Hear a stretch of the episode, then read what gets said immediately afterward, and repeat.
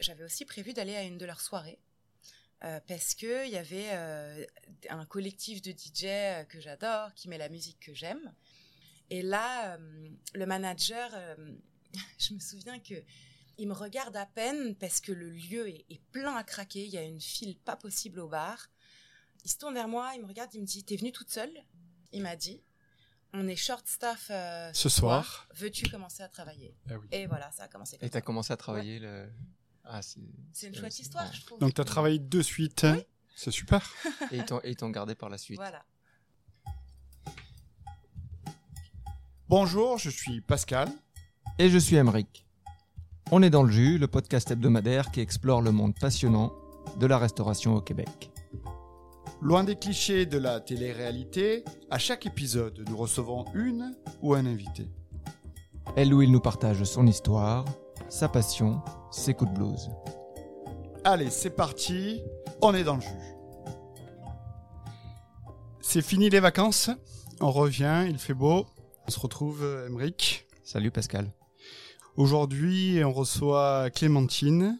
Bonjour Clémentine. Bonjour, merci de me recevoir. Merci à toi de venir nous voir. J'ai tout de suite pour toi une question, qui est la première question. Est-ce que tu te définis comme barmaid? Alors, euh, non. Je me définis pas comme barmaid, mais en ce moment, je suis barmaid. Et c'est différent. On a pris contact avec une annonce sur les réseaux sociaux. Je demandais à rencontrer une barmaid oui. de métier et tu as répondu. C'est pas ta première expérience en restauration, je pense. C'est ça. Je pense que j'ai un parcours en fait euh, qui pourrait parler à plusieurs types de personnes et c'est pour ça que ça m'intéressait de participer aujourd'hui parce qu'un emploi dans la restauration c'est un emploi facile euh, étudiant mais ça peut aussi être un cœur de métier euh, comme je pense que vous l'explorez à chacune de vos émissions. Mais donc euh, oui, voilà, si, si euh, mon parcours peut faire résonner euh, quelque chose de positif chez les gens, je suis contente de le partager. Alors raconte-nous un peu justement quand c'est qu'a commencé ce parcours-là. Alors c'est quand j'étais étudiante et que j'ai eu mon premier emploi en restauration dans un restaurant privé avec euh, une super équipe euh, dynamique où j'étais serveuse barmaid à l'époque, en même temps que mes études. Et Donc là, c'était à Paris? Oui. Et il y avait également un côté festif parce que le restaurant louait euh, une salle pour organiser des réceptions privées. Donc il y avait le côté euh, bah, gastronomique, il y avait de la nourriture, il y avait les boissons, mais il y avait aussi le côté festif. Et ça, ça m'a, ça m'a bien plu. C'était ma première expérience en restauration et et j'étais bien, j'étais, j'étais à l'aise dans cette expérience. Donc là, c'est le début des études. À peu près quel âge? J'ai une vingtaine d'années. Ouais, donc c'est parfait pour euh, découvrir ouais. le monde de la restauration. Qu'est-ce ça qui fait la fête. Qu'est-ce qui te marque professionnellement dans cette première expérience? Alors, je vais plutôt répondre ce qui m'a plu, parce que je Oui. pense que c'est plus pertinent pour moi. C'est le côté euh, dynamique dans le sens où euh, son corps est en mouvement, mais il y a également le rythme des shifts. Donc, euh, bah, il y a le repas du midi, le repas du soir. Il y a un rythme particulier. Le fait que les équipes changent, en fait, c'est en- tout est en perpétuel mouvement. Donc ça, ça m'a plu.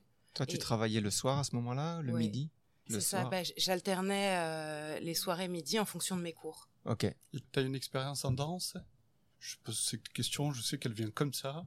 Alors, Mais tu parles de mouvement, comme si c'était une sorte de, de, de rythme, Oui. euh, une sorte de ballet, une sorte de danse moderne. C'est pour ça que je te pose la question. Est-ce que tu étais dans le domaine de la danse avant? Alors, j'ai jamais été dans le domaine de la danse, mais c'est un sujet. bah, je vais, je vais en parler plus tard euh, quand je vais en venir à expliquer mon emploi actuel. Ok, Mais en effet, j'adore danser. Mais Ok. j'ai pas de, de background particulier en danse. ok. Mais oui, c'était euh, intuitif, ouais. Mais euh, la seconde chose qui m'a beaucoup plu aussi dans cette expérience, c'est le contact avec les gens, que ce soit avec les clients, euh, avoir un échange, même si c'est une minute, un sourire, une blague, ça j'ai aimé ça. Mais j'ai aimé aussi le contact, le contact avec l'équipe qui était d'origine essentiellement d'Amérique latine, avec les cuisiniers qui étaient des cuisiniers africains. Il y en avait un qui savait pas lire, pas écrire. Enfin, c'était un mélange de, de personnages en fait, de gens. Et j'ai aimé ça, le contact humain. Donc là, c'est quel type de restaurant? Tu dis que les, le personnel est sud-américain, mais vous servez quoi comme type de un, nourriture? c'était un restaurant italien. Ça n'a rien à voir. C'est que la manager était d'Amérique latine, donc elle employait essentiellement des gens d'Amérique latine. Ce qui est normal, Voilà. c'est plus facile de travailler avec des gens avec qui on comprend. Ouais. Donc, ça a duré combien de temps ce- cet emploi-là Ça a duré euh, pratiquement deux ans. Et ça, c'était génial. Avant la descente aux enfers et de rentrer dans d'autres types de restaurants où c'était pas la même chose. Alors, raconte-nous, c'est quoi euh, ta descente aux enfers? Si tu peux. Au niveau de la restauration, ça a été de rentrer euh, dans des chaînes. Et je dirais que ce qui fait que c'était une mauvaise expérience, c'était le management. Tu es toujours en France à ce moment-là? Ouais. Ok. Là, tu as une belle expérience, tu es jeune, tu es motivé, tu as, envie que ça envoie. Et là, tu décides de changer et d'aller dans une euh, franchise. Ouais. Une franchise qui vend quel type de repas euh, Alors, euh, c'est une franchise d'autoroute euh, en D'autoroute, France, très connue. euh, Ok. Et tu travailles sur une autoroute? Non. Donc c'est une franchise qui a plusieurs enseignes, donc beaucoup Oui. sur les autoroutes, Ouais. d'autres en centre-ville. Et là, Ouais. tu arrives management à l'ancienne sûrement, c'est-à-dire euh, personne toxique. Ouais, euh, moi j'appellerais ça un chef haillon. Quelqu'un qui pense qu'il a un pouvoir absolu euh, sur les êtres qu'il possède en tant que petit serveur, alors que pas du tout. On est tous des individus à part entière et on décide de travailler à cet endroit. Donc, euh, management euh, autoritaire, strict, euh, dans l'ego, aucune reconnaissance, rien pour motiver euh, les employés, euh, des histoires aussi avec des, des serveurs. euh, qui, qui se mettaient en couple avec des managers, donc il y avait des préférences, mais c'était malsain, c'est- il y avait un côté malsain. ouais. Tu travailles combien de temps à cet endroit? Trois mois juste avant d'obtenir mon PVT pour le Canada. Ok. Donc tu, euh, tu restes parce que euh, tu sais que tu vas venir au Canada, je suppose, parce que sinon tu serais parti. En fait, euh, je suis sociologue spécialisée en égalité femmes-hommes. J'ai une maîtrise en sociologie spécialisée en égalité des sexes et en études de genre. J'ai cherché du travail dans ce domaine-là pendant quelques années en région parisienne, ensuite j'ai cherché en France et en Europe, mais tout en cherchant un emploi dans mon domaine, il fallait bien que je gagne ma vie. Donc c'est à ce moment-là que euh, j'ai eu d'autres emplois en restauration que le premier que j'avais eu en tant qu'étudiante. Ah oui, c'est Ouais. normal. La restauration est quand même une grosse bouée de sauvetage pour des gens qui cherchent le métier pour lequel ils sont faits. Oui. Mais est-ce que euh, tu es resté là parce que pour toi c'était une étude de cas ou parce que tu savais que tu allais bientôt venir et tu t'es dit, de toute façon, je peux, je peux tenir trois mois dans, cette, euh, dans cet endroit de merde? Oui, c'était un peu ça. donc ces trois mois t'ont marqué, on peut le voir Mm. énormément sur ton visage. Quand tu parlais tout à l'heure de ton restaurant euh, où tu faisais la fête, où Mm. euh, il y avait une très belle ambiance, ton visage était très éclairé. Mm. Ça Et- s'est- ça s'est assombri d'un coup. Ça s'est assombri, fermé, fermé d'un coup. Impressionnant. même, même ton, Ah oui. même ton attitude corporelle, là, c'est, on va essayer de publier la vidéo, ça, ça se voit, c'est très, c'est très marquant. C'est- Ouais. fou parce que c'est justement fou que trois mois et autant marqué. Ça a dû vraiment être une, une épreuve pour toi parce que trois mois contre deux ans et Ouais. les trois mois, c'est une trace vraiment euh, noire. Et c'est parce qu'il y a aussi eu une autre expérience dans une chaîne de boulangerie connue aussi en France, qui était similaire à celle des trois mois. C'est que j'ai eu deux expériences désagréables dans des chaînes où c'était le même système en fait. La chaîne, le côté chaîne en fait, donc la qualité de la nourriture n'est pas la même que dans un restaurant privé où on doit se démarquer à tout prix et on va vraiment miser euh, sur une cuisine euh, avec des bons produits, des, de la bonne cuisine, alors qu'une chaîne, bon bah, elle a déjà sa renommée. Donc, la qualité des produits, c'est pas ce, qu'on, ce que le management va chercher, c'est pas ce qu'on va voir au quotidien. Donc, il y avait ça. En plus, le management était pourri. C'était, c'était, c'était pas la même dynamique, c'était pas la même chose. Est-ce que tu as des exemples euh, concrets, précis, que, tu aurais envie d'évoquer sur le, le management merdique? Alors euh, oui, dans la chaîne de boulangerie, euh, je faisais ça donc au moment où j'avais déjà eu euh, mon master, ma maîtrise, comme on dit ici. j'en avais marre justement d'être dans la restauration à cause de la mauvaise ambiance. Et je voulais partir et trouver un, autre emploi pour payer les factures. Donc j'ai été voir mon manager de l'époque et je lui ai dit, euh, je lui ai demandé si c'était possible de faire une rupture conventionnelle.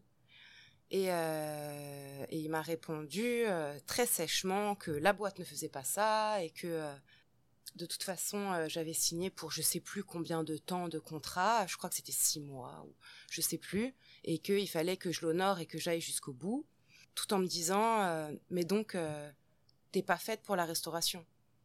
D'un air hautain. Et en Lui te disait ça. Oui.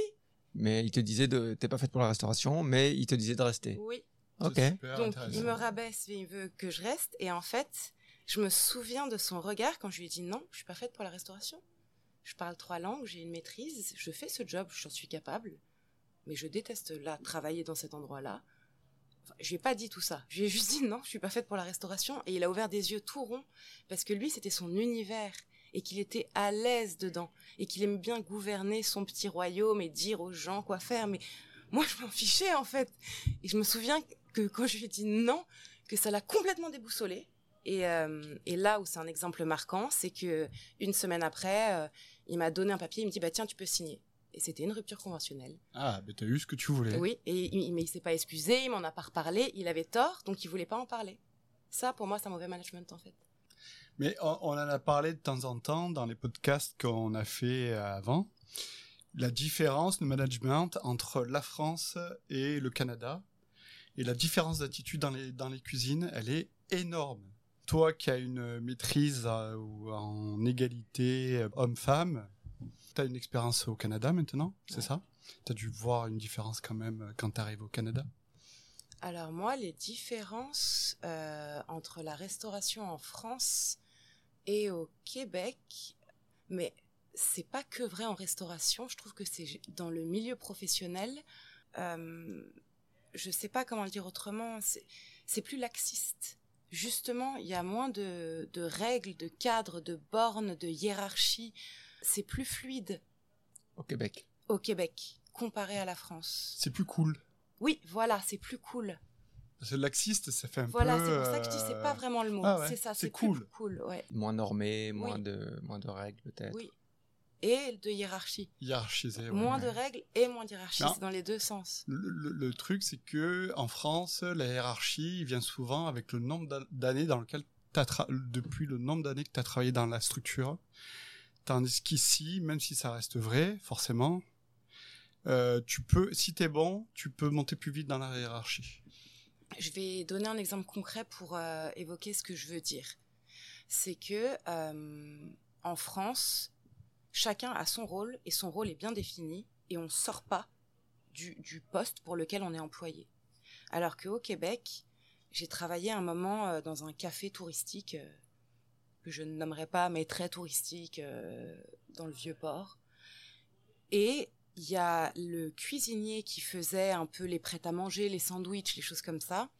Il avait des heures de travail et il y a un moment dans la journée où il partait vers 15-16 heures après que donc le petit déjeuner slash déjeuner, et le lunch ait été fait, il partait. Donc lui, il avait fini sa mise en place, mais c'est arrivé euh, qu'on lui demande qu'un client arrive, demande, que le client demande un sandwich. Nous, on se dépêche d'aller en cuisine. Là, le cuisinier est en train de fermer. Et eh ben, le cuisinier va nous expliquer comment faire le sandwich. Ça, en France, ça n'existe pas. Le cuisinier, c'est à lui de faire le sandwich. Et nous, en tant que euh, vendeuse ou serveuse, on n'a pas le droit de mettre les pieds dans la cuisine. Alors qu'ici, c'est ça que je veux dire, c'est plus flexible et cool. Le cuisinier va nous dire bon bah regarde, là tu peux prendre ça, là regarde j'ai mis ça, il faut que tu remettes le film plastique après. Il va nous expliquer comment faire, mais on peut le faire. C'est en ça que je trouve que c'est plus cool. Il y a, y a moins d'ego associé à j'ai telle fonction. C'est pas de problème. Moi j'ai fait ce que j'avais à faire. Je te, je te donne les instructions et t'es capable. Je pense que tu es tombé sur un super cuisinier. oui. Peut-être. Tu es arrivé il y a combien de temps au Québec? Cinq ans et demi. Et pourquoi tu as décidé de venir au Québec? Parce que je ne trouvais pas d'emploi euh, en tant que sociologue égalité femmes-hommes. Euh, et tu en as trouvé un au Québec? Non. Non, tu t'es dit je vais, je vais aller au Québec parce qu'il y a sûrement plus d'emplois, il y a peut-être plus d'emplois. Tu es venu avec quel, euh, quel visa? Un PVT. Un PVT. Mm.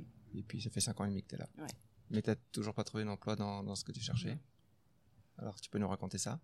Je vais rester sur le fil de la restauration, puisque je pense que c'est ce qui vous intéresse. Tout nous intéresse. c'est ce que j'ai vécu en arrivant.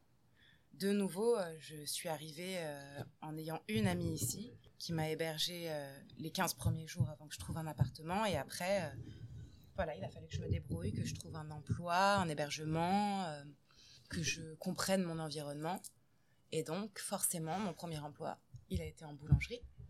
Ensuite, il a été dans ce café touristique. Et ensuite, je suis tombée dans un restaurant privé, pareil, un petit peu un petit peu moyen. Donc j'ai des expériences en restauration ici à ce niveau-là. Ensuite, j'ai enfin eu euh, un job administratif euh, qui était plus en lien avec mon parcours parce que c'était dans une euh, OBNL, comme on dit ici. Plus intéressant, plus structuré.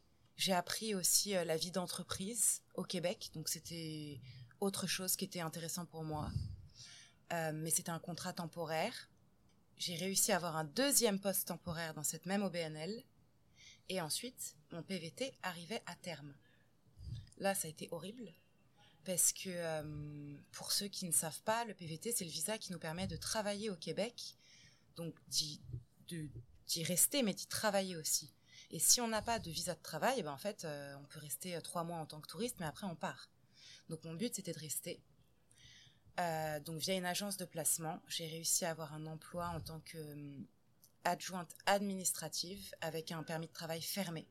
Donc ça, ça m'a sauvé la vie parce que ça m'a permis de continuer les démarches d'immigration entre temps et de rester légalement travailler au Canada. C'est pareil, c'était pas euh, c'était pas folichon, c'était pas la joie. et ensuite, j'ai été démarchée sur LinkedIn et j'ai eu un emploi d'adjointe exécutive et à force de faire tous ces emplois administratifs qui ne me correspondaient pas du tout, j'ai fini par faire un burn-out. J'ai démissionné en juin cette année. Et j'ai eu un emploi de barmaid qui a commencé fin juin de cette année. Donc c'est pour ça qu'actuellement je suis barmaid. Tu es alors tu es en train de nous dire que tu es barmaid et burn-out. Plus burn-out. Tu as fait un burn-out donc tu t'es dit je vais de je vais retourner vers la restauration. Oui, parce que je connais je sais que j'en suis capable, ça me fait pas peur, c'est pas un challenge. Et il y a des expériences que j'ai aimées. Donc, j'ai tenté ma chance. Donc euh, là, est-ce que tu es dans un endroit où, tu aimes travailler? J'adore. Ça, c'est une bonne nouvelle. Alors raconte-nous ça. Hum, c'est un endroit euh, estival qui n'est ouvert que l'été, euh, que les fins de semaine, très festif. Et, et j'adore travailler là-bas. Bah, oui, déjà parce qu'il y a l'ambiance de fête. Donc j'aime me dire, je vais travailler dans une ambiance où euh, il y aura de la musique, les gens seront heureux, seront là pour se détendre. Je trouve que c'est agréable. Euh, c'est extérieur, donc ça aussi c'est super euh, de voilà d'avoir les soirées chaudes d'été quand quand les soirées sont chaudes. J'adore l'équipe qui est très hétéroclite. puis moi, en fait, je suis une passionnée des gens. J'aime écouter les parcours de vie. Et c'est pour ça que j'ai aimé écouter votre podcast je trouve qu'il y a toujours une richesse à tirer des parcours de vie. Et c'est ça que j'avais déjà aimé dans ma première expérience de restauration, dans le premier restaurant en France. C'est que l'équipe de travail, chacun avait son identité, sa richesse, son parcours. Et ben là, je retrouve un petit peu ça. Donc c'est un retour aux sources qui fait du bien. Ouais. Tant mieux. Ouais. Tant mieux pour toi.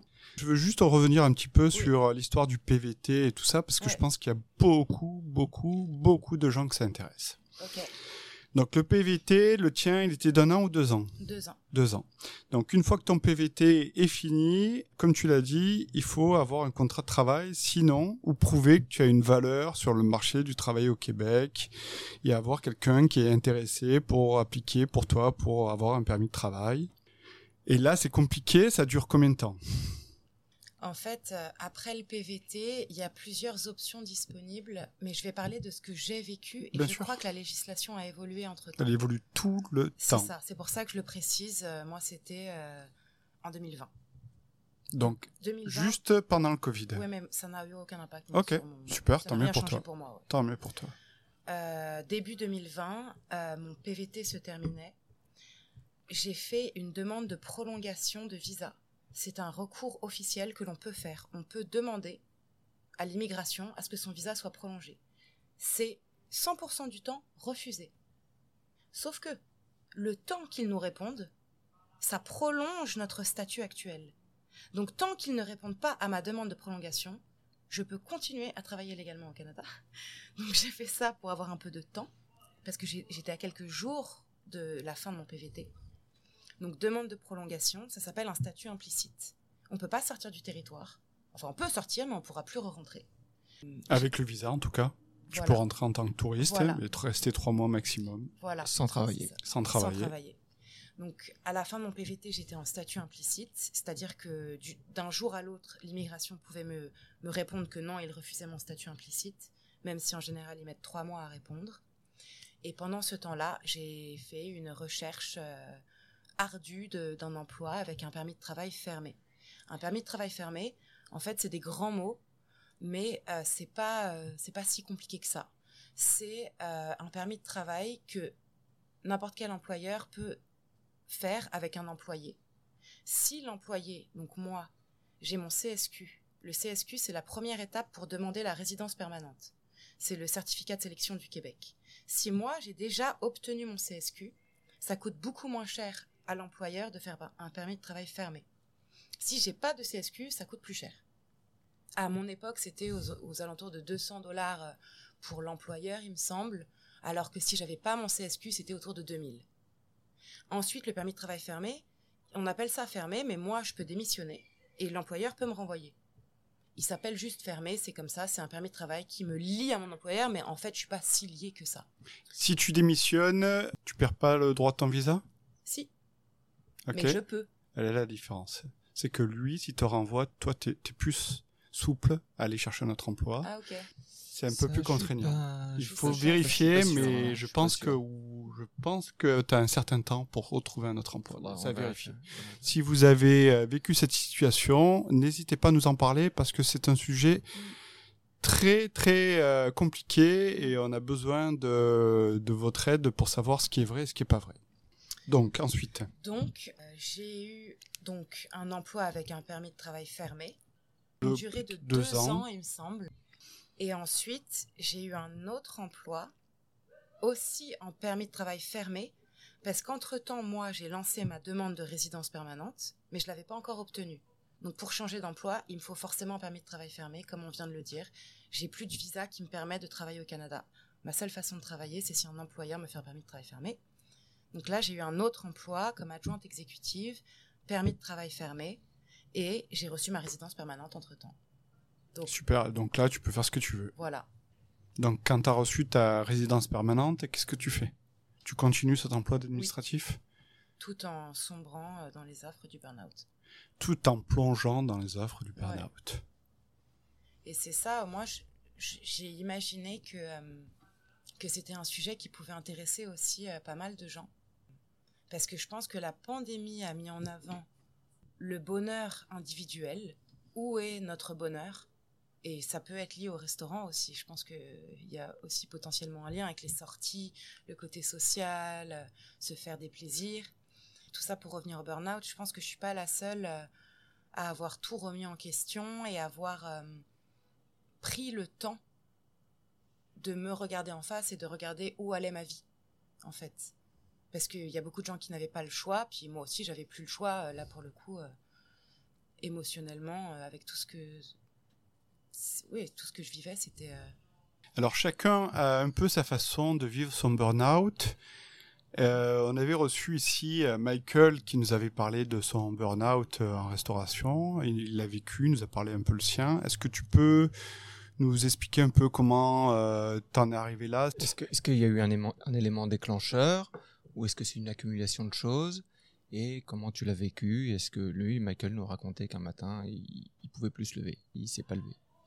Est-ce que tu peux nous raconter un petit peu comment personnellement tu l'as vécu? Euh, C'est un mélange des deux. Mais je pense que c'est... Euh, je vais être brève. C'est un mélange de beaucoup d'éléments. Euh, le manque d'intérêt envers mon emploi. Mon caractère. Je suis coriace, je suis tenace. Mais ça, c'est facile à dire. Mais quand on le vit, c'est que même si je pleure, je vais aller au combat, en fait.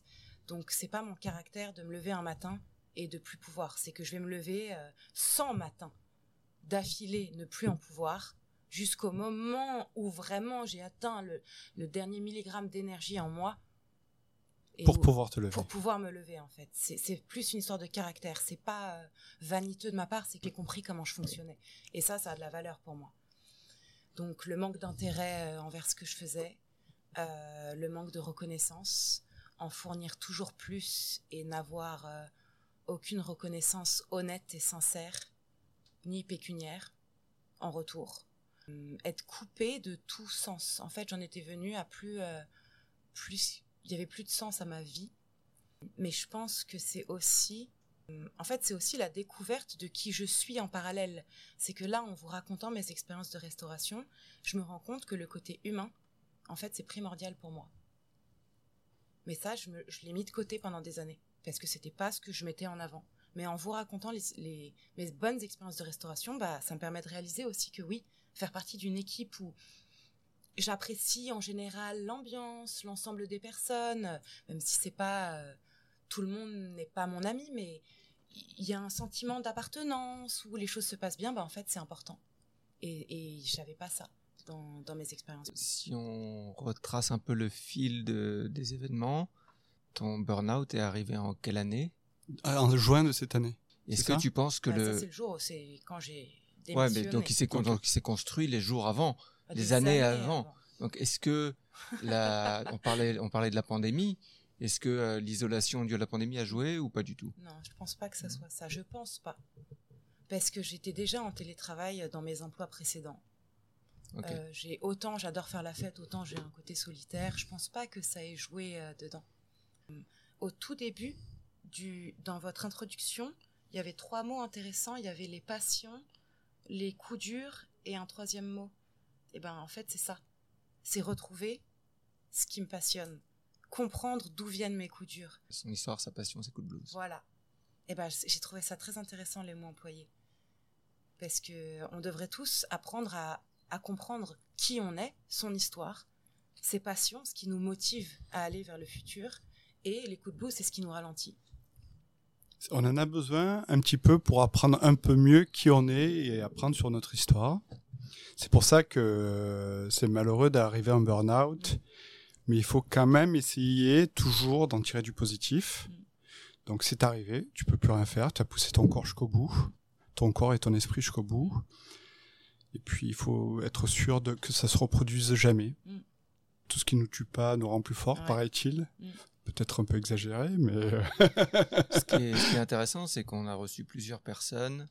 On, on- on connaît aussi plusieurs personnes qui étaient dans le milieu de la restauration, qui ont fait burn-out en tant que professionnels de la restauration et qui ont quitté ce milieu à cause du, du burn-out, qui ont retrouvé un équilibre dans la vie euh, civile entre, entre guillemets, où tu as, un rythme de vie plus, euh, plus normal. Et toi, ton histoire est très intéressante parce que c'est un petit peu l'inverse. Corrige-moi si je me trompe, Mm. mais tu avais, une vie euh, normale, un emploi de, de bureau, entre Mm. guillemets. Tu pas trouvé de sens à ça. Euh, Peut-être, hein, je n'hésite pas à dire, euh, dire si, si c'est faux. Et tu as fait ton burn-out et tu es retourné euh, vers, le, vers ce que- les, les expériences que, que, tu, que tu as appréciées. Mm. Et ça, je trouve ça très intéressant. Mm. Et euh, avant que j'oublie, il y avait aussi la parenthèse danse. ah oui. C'est que. Voyons, on retourne à la base, merci. Oui, en fait, c'est une histoire sympa. Et c'est pour ça que je trouvais ça intéressant que tout de suite tu aies eu le, le feeling. C'est que, euh, bah, donc après avoir démissionné en juin euh, cette année de mon emploi administratif, j'ai envoyé des CV, euh, et notamment dans cet endroit estival où je travaille actuellement. J'avais postulé et j'avais aussi prévu d'aller à une de leurs soirées. Parce que il y avait un collectif de DJ que j'adore, qui met la musique que j'aime. Et j'avais pas d'amis ce jour-là qui étaient disponibles pour aller à la soirée avec moi. Donc je prends mon courage à deux mains, je me prépare et je me dis bah c'est pas grave, j'y vais toute seule. Je sais que j'adore la musique, euh, je vais aller euh, faire la fête un petit peu, aller danser, ça va me faire du bien. Puis la danse c'est aussi un exutoire, donc euh, je vais aller me décharger de tout ce dont j'ai besoin de me décharger. Et en fait, à l'entrée de cet endroit, je l'ai dit au personnel de sécurité, aux agents d'accueil, je leur ai dit Je leur ai dit, vous savez, euh, j'ai vu là que vous recrutiez euh, du monde. Vous savez, moi, j'ai postulé euh, cette semaine. Et en fait, j'ai été accueillie avec un grand sourire. Une agente de sécurité hyper chaleureuse m'a pris par la main et m'a dit, attends, si tu veux, viens, je vais, je vais te présenter à mon manager.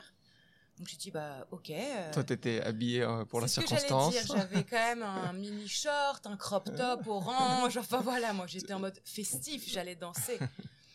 Donc je me, je me le suis dit ça. hein. J'ai eu cette pensée. Je me suis dit oh là là, mais Ah elle, oui. je suis pas du tout. euh, je m'y attendais pas en fait. Et je me suis dit bon bah c'est pas grave, elle m'emmène, allons-y. Et là, euh, le manager, euh, je me souviens que il me regarde à peine parce que le lieu est, est plein à craquer. Il y a une file pas possible au bar. Il se tourne vers moi, il me regarde, il me dit T'es venue toute seule? Et j'ai trouvé ça très intelligent comme question. Ça m'a plu. Ça, c'est une question intelligente d'un manager. Pourquoi? Bah parce qu'il pense pas à lui. Il pense à moi. C'est de l'altruisme. Il n'est pas dans le moi j'ai besoin de ça. Il me dit pas ce dont lui il a besoin. Il me demande si moi je suis disponible. Et ça, j'ai trouvé ça intelligent. Et ça m'a plu déjà qu'il me demande ça. Ok, donc ça t'a plu qu'il te demande si t'étais seul. Oui, Et pourquoi t'a-t-il demandé ça? Parce qu'ensuite il m'a dit on est short staff euh, Ce soir. Veux-tu commencer à travailler? Oui. Et voilà, ça a commencé. comme Et t'as commencé à travailler le. Ah, c'est. Une c'est- chouette histoire, je trouve. Donc t'as travaillé de suite. Oui. C'est super. Et t'ont gardé par la suite. Voilà. Ah oui. Mm. Bravo. Merci. Donc tu travailles dans un milieu festif Oui. où il y a de, de l'alcool qui circule. Oui. Ton job, c'est barmaid. Mm. Ok, donc c'est de servir l'alcool à des gens. On sait qu'il y a des gens qui sont parfois trop intoxiqués. Mm. Euh, comment tu comment tu gères ça? Comment tu ressens ça, etc.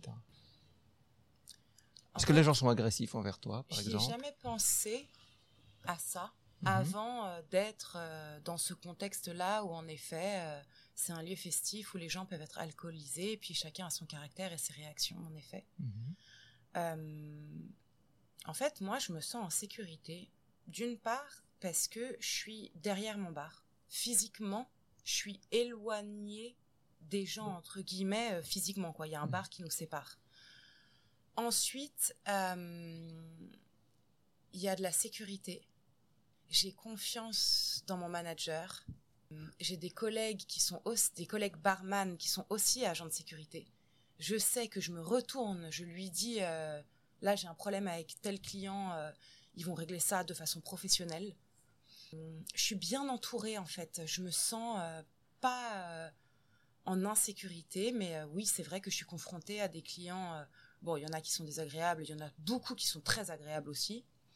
Et il y a une fois où il y a un client qui a dépassé les bornes et, euh, et j'ai eu peur et en fait j'ai tout de suite arrêté le- la conversation et je lui ai dit, je lui ai dit, euh, je ne te permets pas de me parler comme ça, je vais chercher la sécurité.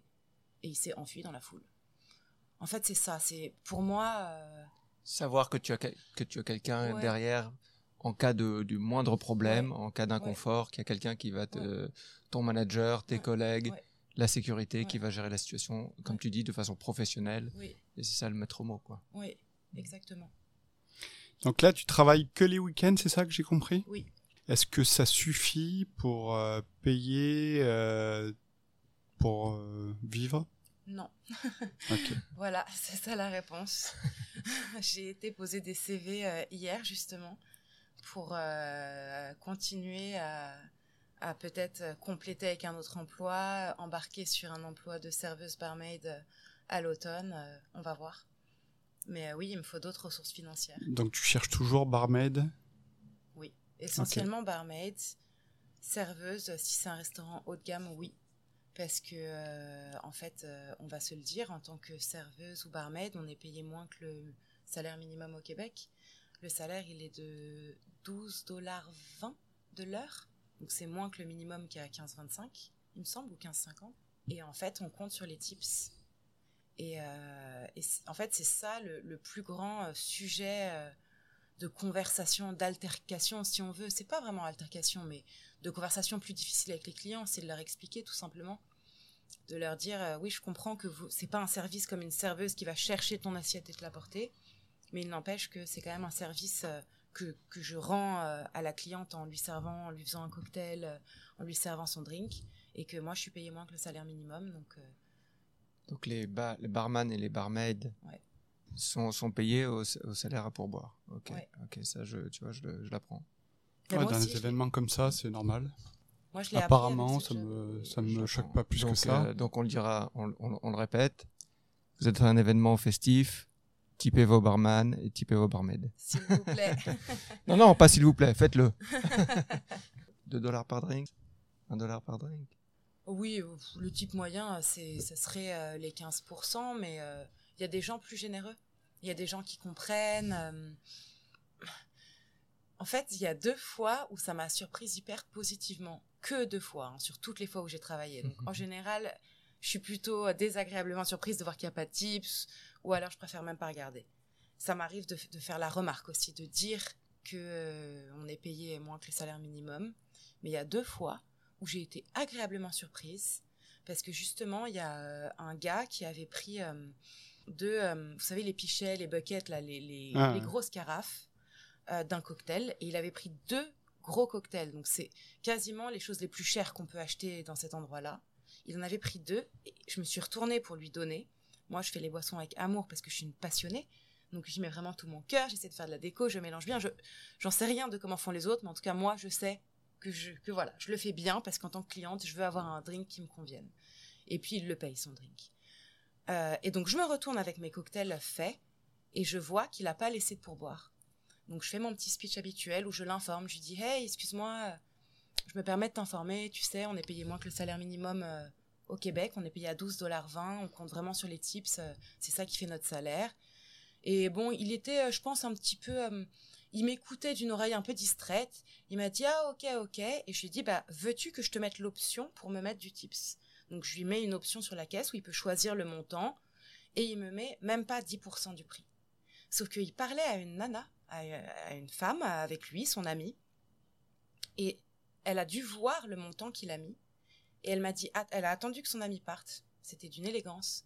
Elle a attendu qu'il parte. Elle m'a dit remets-moi l'option des tips et elle m'a mis un 20% en plus et elle m'a regardé elle m'a dit moi j'ai fait ce genre de job je sais ce que c'est alors là eh ben je la remercie parce que j'ai trouvé ça très euh, très élégant et généreux c'était fait avec élégance pour pas vexer son ami mais c'était aussi généreux de sa part Belle histoire. ouais Ouais. Belle Est-ce histoire. que tu as des anglos et des franco euh, comme clients où tu travailles? Est-ce qu'il y a une différence dans, la, dans le tips? Je vais dire quelque chose de Ne dis pas- Parce que les Américains ont l'habitude de tipser, il faut le dire aussi, et ça. généreusement. je vais dire quelque chose de polémique On est là qui pour ne ça. l'est pas du tout en fait ceux qui ne tipsent pas c'est les français Ça, on le sait tous. parce que c'est ce que tu viens Alors, de dire attends, attends, attends. Alors, répète-le est-ce que pour tu la peux caméra. le répéter euh, en face de la caméra les clients qui ne tipsent pas c'est les français Alors, pourquoi? Est-ce que tu as une théorie Oui. Toi, qui tu, je Oui. sens que tu Oui. réfléchis à tout ça, là? Je sens qu'il y a une... Vas-y, explique-nous, tu euh, viens de explique-nous. dire. C'est ce que tu viens de dire, c'est culturel. C'est culturel. C'est les Américains, c'est dans leur culture de tipser. Les anglophones, c'est dans leur habitude de tipser. En France, on est- on n'a pas l'habitude de donner des pourboires. Est-ce que tu penses pas que ça va plus loin que ça? Je pense pas. Moi, je pense que c'est fait exprès. Ah bon? Parce que quand tu prends un guide du routard, la première chose qu'ils te disent dans le guide du routard, quand tu lis, attention, au Canada, on tips les serveurs 15% et ils expliquent pourquoi. Donc, normalement, un Français qui vient au Canada devrait savoir qu'il doit donner 15% de tips. Et pourtant, et pourtant, Mm. il ne le fait pas. Mm. Ou difficilement. Mm, Moi, je pense que c'est ils le savent, mais ils, ils le comprennent pas. Oui. Je, ils le Oui. savent, mais ils le comprennent pas. Ils comprennent pas pourquoi ils devraient payer 15% de plus. Et tu vois, moi, je, moi, j'ai- mes, parents quand ils viennent, euh, je- mes parents, mes amis, mais tout ça, je leur explique bien, il faut payer ça parce que tu es payé moins que le salaire minimum. Et tu vois, pour eux, c'est bah, c'est- c'est- c'est le salaire, quoi. Oui. C'est le salaire. Mais non, c'est une partie du salaire Mm. est pris en compte par les pourboires. Donc, si tu types pas, ça veut dire que la personne va être pas payée de- du, service qu'elle a c'est fait. pire que ça, parce que l'État nous taxe Les sur les 15% de Ah oui, bien pourboire. sûr. Eh oui. Donc si on ne reçoit pas 15% de pourboire, ça sort de notre poche pour- au niveau des impôts. Ah oui. En fait, c'est- ça, je le dis Et c'est même quoi. plus vicieux que ça. C'est normalement. Oui. Alors, dans la théorie, hein, je vais loin. Si tu dis à ton boss, hey, lui, il m'a pas tipsé, euh, j'ai pas fait mes 15% habituels, il est obligé de te les donner. Ah ouais, bah ça, je Mais pas. si tu fais ça, tu feras pas long feu dans C'est le ça. dans Ouais, l'endroit où tu travailles. C'est ça. Mais oui, c'est euh, une histoire de pas être compris. Je me souviens du. J'ai aussi une anecdote rigolote, je devrais pas le dire. Vas-y, vas-y. Lâche. J'étais allée à cet endroit festif où je travaille actuellement avant d'y travailler cet été. J'étais avec un groupe d'amis et j'ai un ami qui revient, il s'était pris, je pense, une canette de bière, et il dit, je me suis encore fait avoir, j'ai laissé 15% de tips. Et il a dit une phrase qui m'a marqué, il a dit, je comprends pas pourquoi je donnerais 15% de tips pour un gars qui fait juste décapsuler ma canette. Et je me suis dit, c'est vrai, il a raison. Jusqu'au jour où j'y ai travaillé et où j'ai appris le salaire, en fait. Donc en fait, moi aussi, en tant que cliente, si je ne sais pas, bah c'est sûr que je vais pas tipser. Et en plus, si je l'ai pas vécu, je vais moins tipser. En fait, c'est intellectuel, mais c'est émotionnel aussi. Ouais, ben, il faudrait euh, dire à tous les gens qu'ils regardent euh, encore une fois euh, le début du film Reservoir Dogs de Quentin Tarantino où il explique tout ça en fait. Et aux États-Unis, pour ceux qui ne le savent pas, le salaire est encore beaucoup plus bas puisqu'il est à 4 dollars de l'heure pour les serveuses, oui, bien sûr. États-Unis. Et ils n'ont pas de, euh, ils n'ont pas de sécurité sociale ou de mutuelle, donc en plus ils doivent cotiser leur sécurité sociale aux mutuelles. C'est pour ça que c'est vraiment, vraiment, vraiment important n'importe où aux États-Unis de type C. Et vous allez choqué des fois de voir des 20%. Mais c'est bien pire, la situation est bien pire pour les serveurs et serveuses aux États-Unis qu'au euh, Québec et au Canada. Clémentine, euh, je te... Moi j'ai une dernière question. Ah. Avant l'émission, tu m'as dit que tu faisais de la poésie, tu avais une chaîne YouTube sur la poésie. Est-ce que tu peux en parler deux minutes? Oui, avec plaisir. En fait, tout se, tout se recoupe. J'allais dire, c'est plus en lien avec mon côté sociologue, mais c'est encore une fois, c'est le côté humain. C'est que euh, j'ai fait une bi-licence, donc un double baccalauréat en langue et civilisation anglaise et espagnole. Donc il y avait déjà l'aspect humain. Ensuite, j'ai fait une maîtrise en sociologie. Il y avait l'aspect humain dans les jobs de restauration que j'ai eu, ce qui me plaît, c'est l'aspect humain. Et en fait, pendant ma période euh, euh, de burn-out dans tous mes emplois administratifs, vu que je n'avais aucun intérêt envers les tâches que j'effectuais, j'ai essayé justement de, de retrouver un hobby, quelque chose qui me motive et qui me procure de l'intérêt avec comme de la reconnaissance, un feedback positif, quelque chose qui me fasse du bien et en effet miroir, que j'ai du positif en retour. Et euh, je sais pas, je me suis lancée, euh, j'ai commencé à écrire en fait. Au début, j'ai commencé à écrire pour me soulager. Donc au début, j'écrivais mes états d'âme. Ensuite, c'est parti dans des textes plus poétiques. Puis j'ai fini par écrire de la poésie. Et je me suis dit, allez, euh, pourquoi pas lancer ma chaîne YouTube en fait, je me suis un peu mis un coup de pied aux fesses en me disant, allez, euh, faut que je sois un peu plus digital quand même. Tout le monde est connecté. J'avais pas Instagram à l'époque, je l'avais supprimé euh, des années auparavant. J'ai quasiment aucun réseau social. Je me suis dit, allez, euh, on va se mettre à la page. Ça va me faire un nouveau défi. Et puis, qui sait, peut-être que ça va plaire à certaines personnes. Eux, moi, je vais leur apporter quelque chose. Et puis, eux, s'ils s'abonnent, eh ben, ça me fait mon retour positif dont j'ai besoin vu que j'en manque dans ma vie actuellement. Et en fait, je l'ai lancé en en mars, je crois, 2022.